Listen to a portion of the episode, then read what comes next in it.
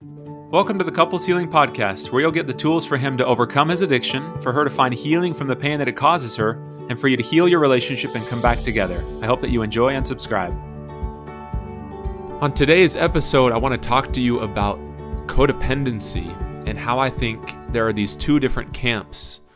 And one of the ways of looking at this I've found to be such a stumbling block for people to actually create meaningful connections and have the kind of safety and trust and confidence in the relationship that they're searching for, the security that we want, and how so often our self esteem is impacted by all of this as well. And so, I want to first kind of start off by talking about this word codependency. I think this is it's morphed over time into this thing that feels very vague and I think uh, so often when people hear this word codependency, the, the the understanding from the people that I speak with, you know, if I start working with new clients, they talk to me about, you know, I don't want to be codependent.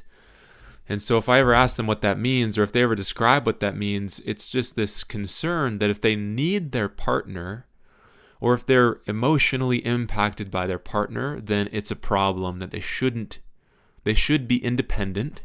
They shouldn't have to be affected like they are by their spouse. And if they are, then that means they're codependent and that's bad, that's wrong, and they want to separate themselves from their spouse. So that's this like morphed definition of what this is. Where this word actually came from was it was first developed in the field of substance abuse treatment in the 1970s and 80s. And initially, it was used to describe the ways in which family members of individuals with addiction problems could like enmesh or get entangled with the person struggling with the behavior, struggling with the addiction. And this idea was that, you know, like um, this is again 70s and 80s, they called uh, alcohol, you know, you go to the 12 step group, AA. So Alcoholics Anonymous, the, the, the person would stand up and say, I'm, I'm an alcoholic, which I have a, you know, I, I highly disagree with this idea of defining yourself as an addict. I just think it's, I've done other episodes in the past about that, so I won't go into that too deeply. But the idea is the person struggling identifies as the addict or the alcoholic, and the person that they're in a relationship in with is the co alcoholic, or in the drug addiction, or yeah, the substance abuse field, it's, uh, you know, the person who's dependent on the addiction. Then the person they're in a relationship with, or let's say if it's a husband, his wife would be a co-dependent. So it was initially used to describe the partner of somebody who's dependent or addicted to drugs.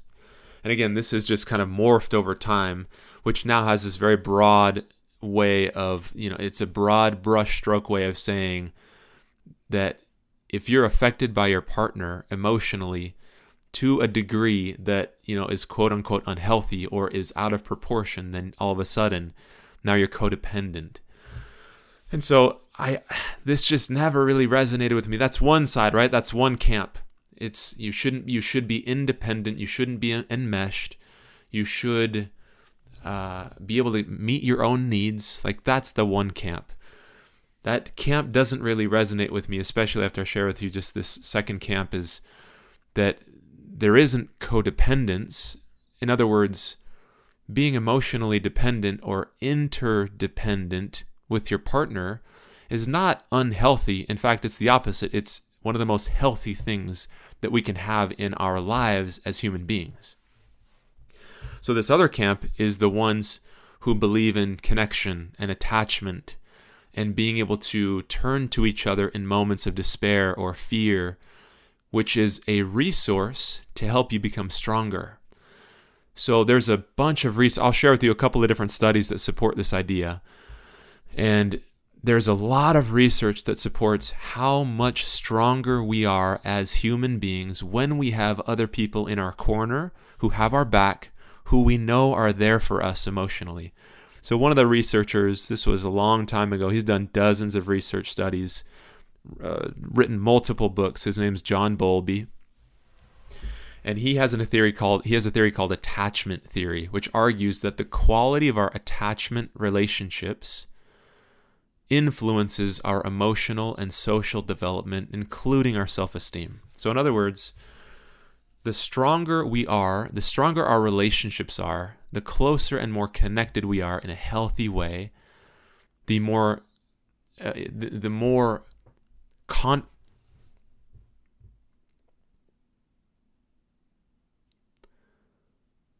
the stronger we then actually feel as individuals, our confidence increases, depression decreases, anxiety decreases, our self esteem increases.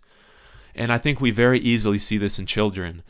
I've got a couple of young kids. I've got a three year old and a seven year old. And whenever my little guy, my little three year old, gets scared, he instantly and instinctively turns to me or my wife for comfort. And John Bowlby says that after doing all of the research that he's done, he said that attachment, our longings to connect, and our need for other people is inborn and it goes from the cradle to the grave, as he says. In other words, we never outgrow our need to connect with other people and have a few significant other people in our life who we trust, where there's safety, we know we can turn to them, and we know that they're going to be there for us. There's other numerous studies on that talk about the child. It's called childhood adversity, so there's numerous studies that have shown that exposure to childhood adversity, including neglect and abuse, can lead to low self-esteem and a negative self-image, and that is especially true when there's not a caregiver who's able to connect with them and soothe their pain, help make sense of what's going on, be there to support, provide emotional uh, care, reassurance, guidance, and be a, a what is called an attachment figure, a safe attachment figure then that's especially true when we go through very difficult things. There's another study that's fascinating that talked about how when Germany was attacking England in World War II, there were a group of people, groups of people, who sent their kids to live in the more rural areas, off with like other people, like just in different communities, and in hopes that that would take them out of the terror of war when London was getting you know, under attack, getting bombed, the parents would send the kids away in hopes of creating safety for them. There were other families who kept their family together even in the midst of a war. And what they found after they did some studies and research afterwards, that the people who were separated from their parents had greater degrees of emotional impact, higher degrees of depression and anxiety.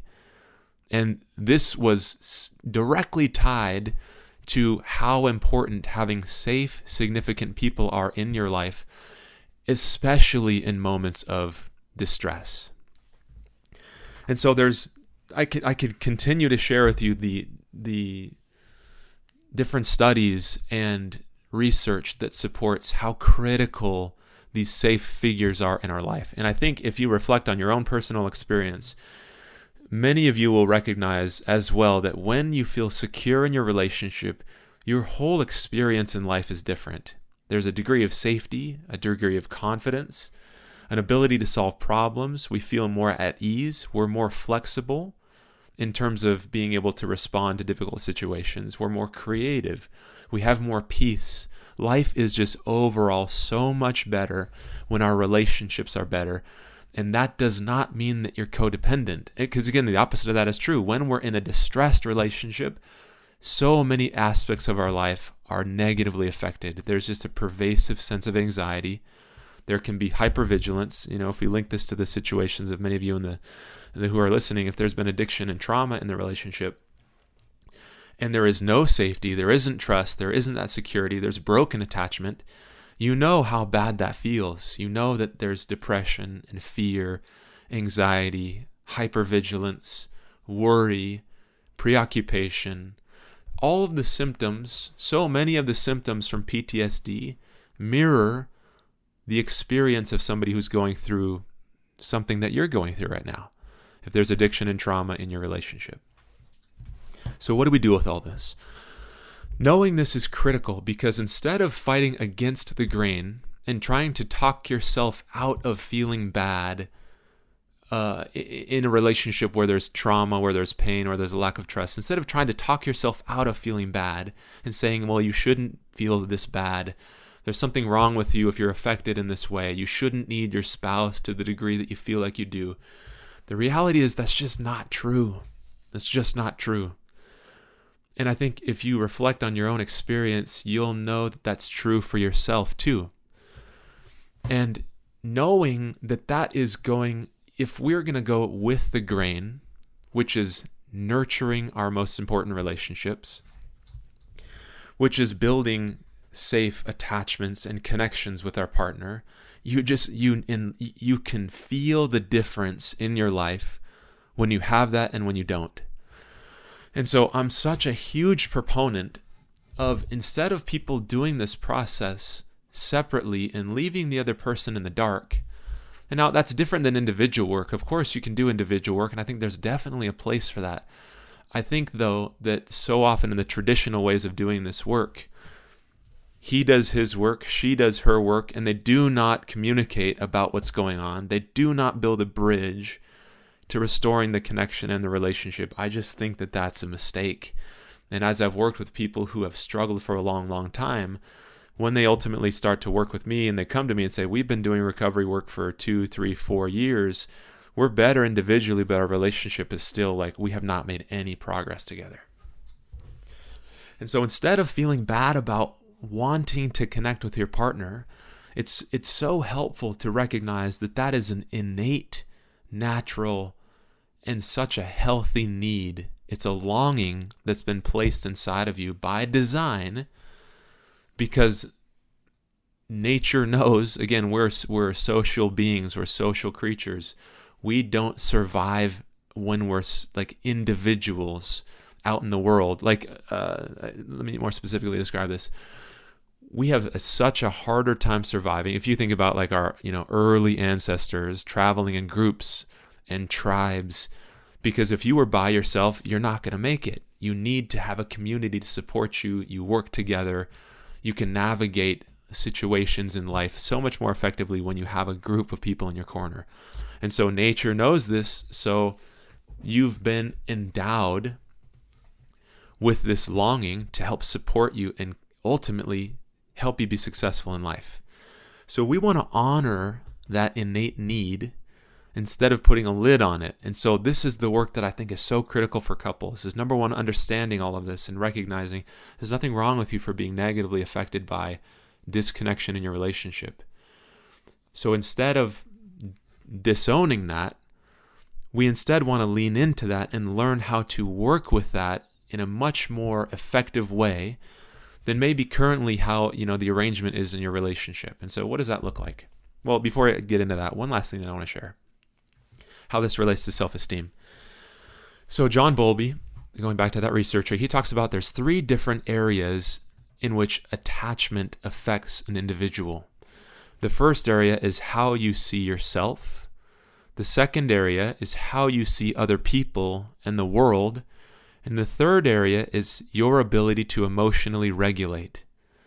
And so he says that one of the biggest impacts, for better or worse, if you have a strong, healthy relationship with your early attachment, you know, your caretaker, your parents, it directly affects your self-esteem, whether positively or negatively. So if you're if you're a baby and you express your need and you cry and you're reaching for your your parent, and your caretaker responds, if that signal, you send out a signal of, I need help, I need food, I need a, change, I need sleep, or I need soothing, and your caretaker responds to that and it goes well, then as you grow up, you start to see yourself as good. You see yourself as loved. You see yourself as having worth. You see other people as safe, people that you can count on, people that you can trust. The world is safe and again, I'm speaking in broad terms because, of course, there's danger in the world, but generally, it's like I can navigate the world. I can trust other people. And of course, there are people who are not trustworthy. But the idea is there's an openness to that. And the benefit of having a parent or a caretaker regulate how you feel, because ch- children can't regulate their own emotions, I think until about age three when they start to develop that skill. But it's a development with the help of a parent. And so children the the key to survival is learning how to reach to somebody else. Because again, if a baby reaches and cries and sends a signal to a caretaker that I need help, I need attention, if there's nobody to respond there, eventually that infant is not going to make it. And so, again, by design, there's this attachment system within us that when somebody important to us sends out a signal of distress or a need for care, innately the parent wants to respond. It's wired in. And that does not go away from parent to child. That is still a system that's within us between our romantic relationships as well. And so, children, they don't learn the ability. So, in, early childhood, infants and toddlers primarily rely on their caregivers to regulate their emotions because they're not able to regulate how they feel on their own yet. It's not until age about two or three that children begin to develop the basic emotional regulation strategies like distracting, like using distraction or seeking comfort from a caregiver. However, it's not even until later on in childhood or adolescence that kids develop more sophisticated strategies for regulating their emotions.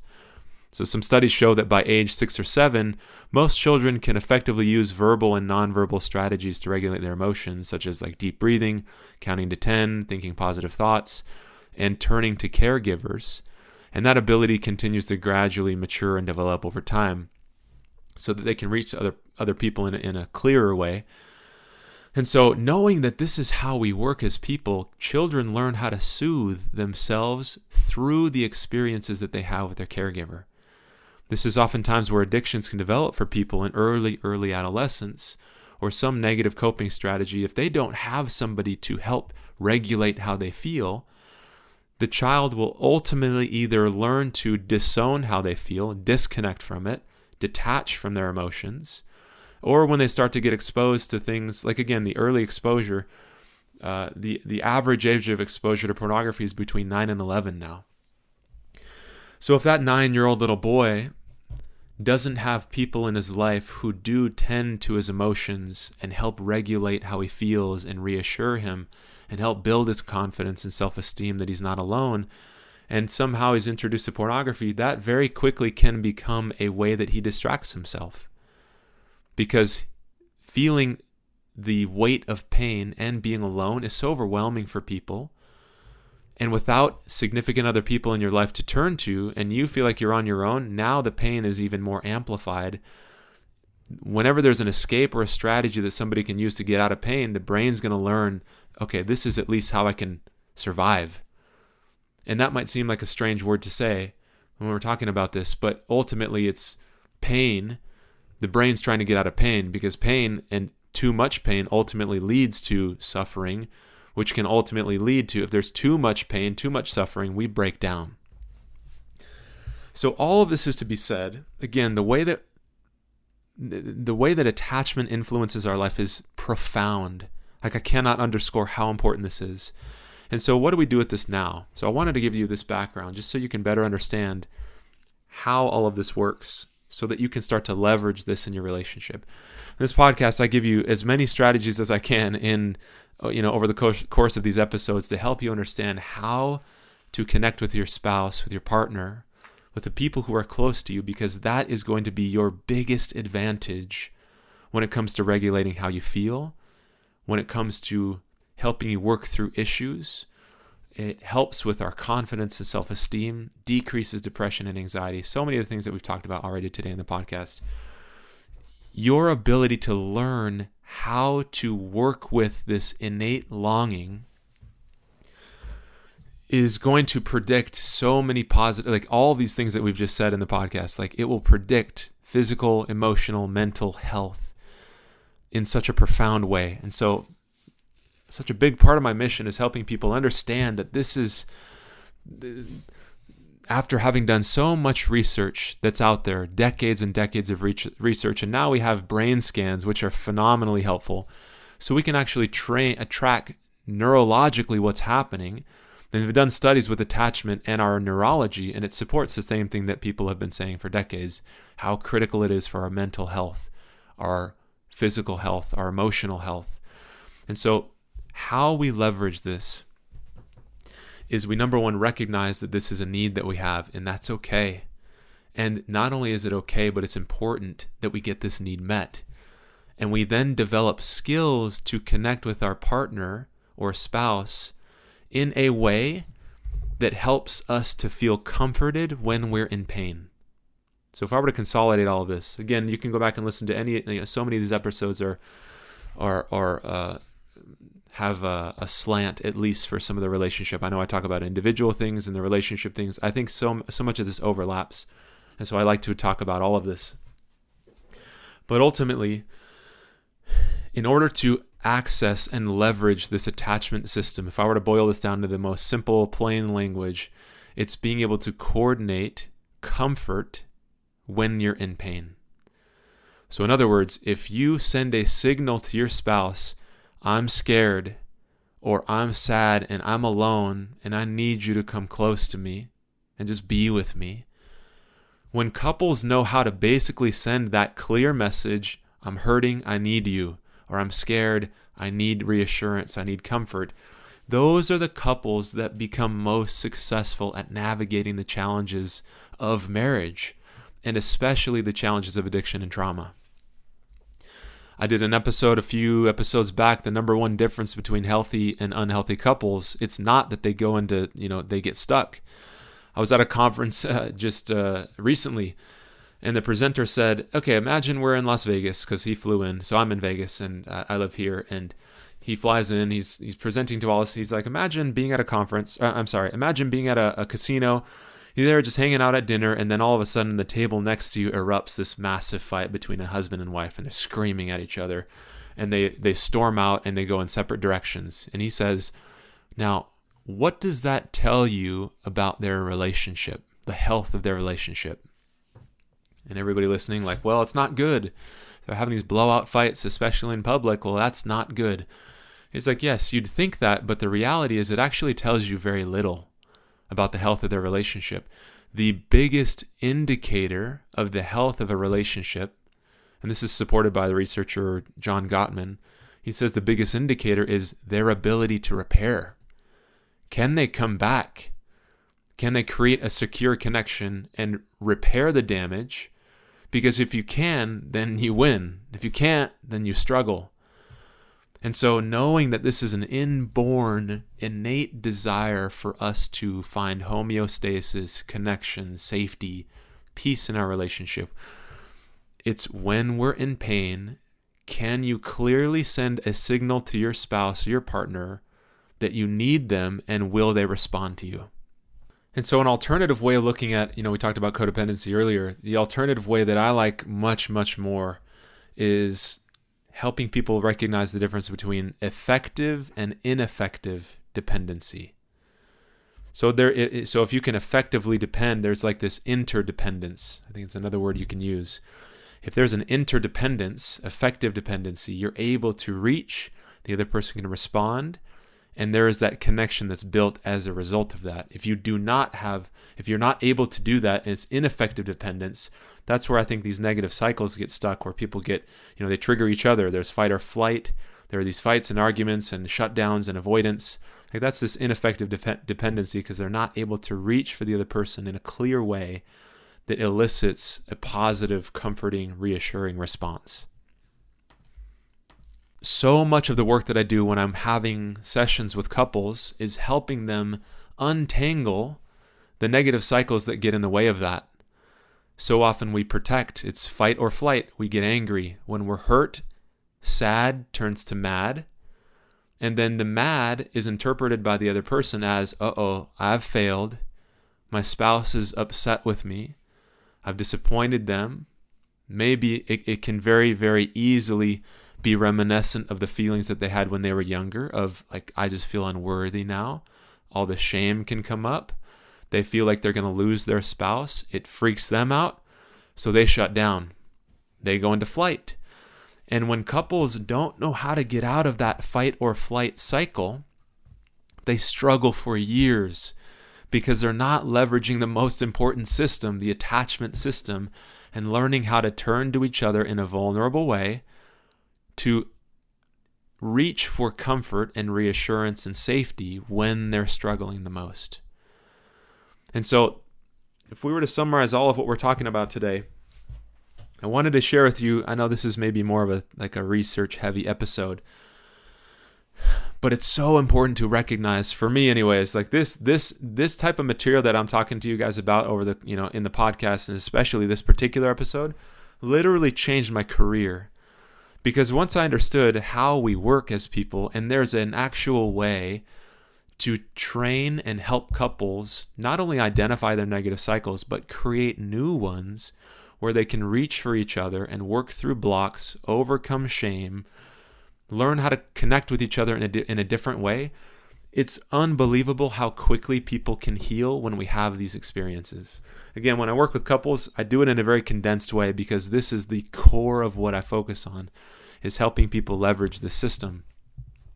And so I've got a 12 week process and when I do this and sometimes it's like it's amazing to see after four, five, six sessions sometimes people are in a completely different place because they just like plug into this process of learning how to reach.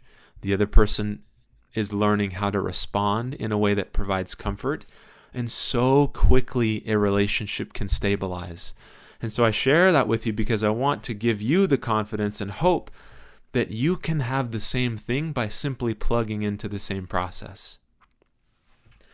And so as you do, you'll notice how quickly your relationship changes, how quickly you feel different, because you're able to navigate the hardships of life, and especially the hardships of addiction and trauma, and the impact that has on a relationship and the trust. When you start to build that by plugging into this attachment system, it's like it's truly remarkable how relationships can change and heal, and you can really leave the past behind you with closure and again, not even talking like sweeping it under the rug and moving on. It's like you process, resolve, find closure, and truly just leave this behind you. So I hope this provides some level of hope that this system is there on purpose by design because this is one of our strongest resources as people. All we want to do is just learn how to leverage this and send these clear signals of I'm hurting, I need you, and have the other person to come close and respond to those needs that we have on the emotional level because that builds a bridge not only between husband and wife or you know partners in the relationship but then it also becomes a resource for us as individuals to become stronger too so I, um, I'm hoping that you guys take this and can start to build those bridges by reaching for each other. And again, uh, this is not so much a, a how-to episode. This is more like this is the process, this is the way. Other episodes talk about how to do that, and I'll continue to do that on future episodes because I just think that's such an important part of this is recognizing okay, what are the steps now? But I felt like this was important. I was thinking about this today in particular, how critical this understanding is, so you can start to leverage this and have the kind of relationship that you're hoping for. So I look forward to speaking with you guys next week and hope that you can start to implement some of this stuff as we go. And so you can start to see the changes that are possible just when you get some of this in place. All right, I will talk to you guys soon and uh, we'll see you next week. Take care. If you're a man looking to put this addiction behind you for good, then I want to invite you to join my free private Facebook community just for men. Inside the group, I'll be doing weekly live trainings, Q&A sessions, offering tools, guidance, and help as well as it being a place where you can connect with other like minded individuals working towards the exact same goal. You don't have to do this alone anymore, and I hope to see you inside.